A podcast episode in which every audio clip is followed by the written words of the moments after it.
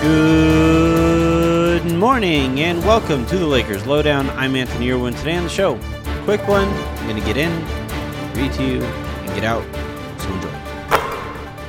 Between Jeanie Buss, Rob Pelinka, the Rambis, LeBron James, and everyone else involved with the decisions that led to the most disappointing season in Lakers history, there just aren't very many people particularly used to admitting error.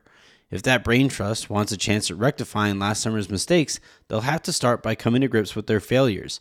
For an organization so rife with self interest as the Lakers are, that's no small task. There's no point in relitigating the Russell Westbrook trade. It happened. A lot of last season's wrong can be traced back to it. It's time to move on. But you can't do that if you're unwilling to come to grips with the reality of the situation. To this point, one could make a very strong argument that the part of his job Pelinka has been best at has been remaining employed. And look, workplace politics are an important talent, so respect.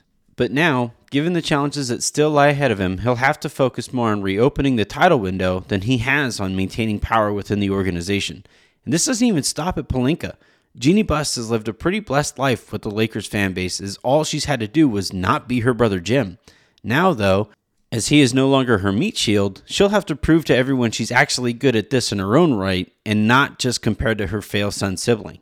Since she's gained power, she's hired Magic Johnson, who bailed on the job after a tumultuous year, lured James, and trusted Pelinka after Johnson departed, won a championship, and been out of title contention for the other three years since James's arrival.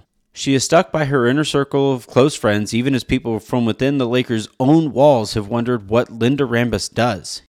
You can operate like that, rely on cronyism and nepotism, and stand by those decisions if things are going well. But if they aren't, and you're running a multi billion dollar corporation like a mom and pop restaurant, then you are going to have to answer for those decisions. As difficult as it might be to confront close friends, if the Lakers continue to spin their wheels in the mud, even despite employing James and Anthony Davis, then she'll have to prioritize what's best for the franchise over those relationships.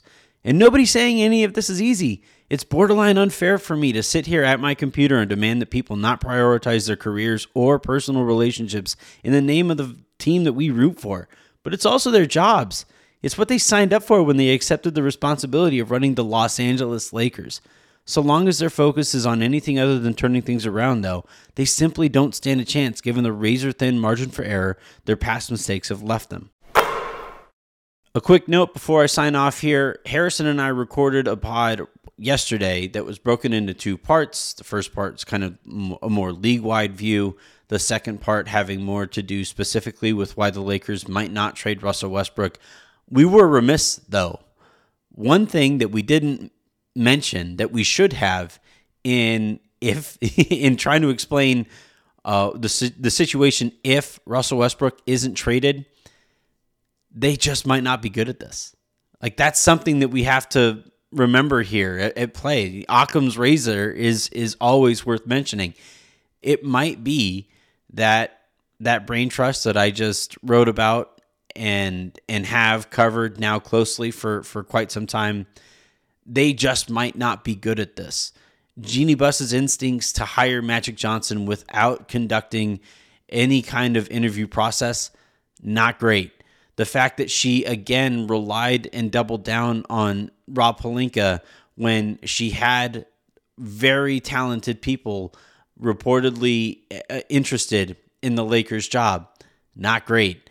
And the the way things have gone since they won the championship again, not great. So if Russell Westbrook doesn't get moved, it might not be out of self interest. It might not be because the the trade and uh, the, the value wasn't there in a trade. It might not be because of some grudge that the organization has against LeBron James. It might just be that the people tasked with running the Lakers aren't good at their jobs. That's always a possibility. It's always something to keep in mind. And it's why I was kicking myself as soon as Harrison and I finished recording. Like, you idiots.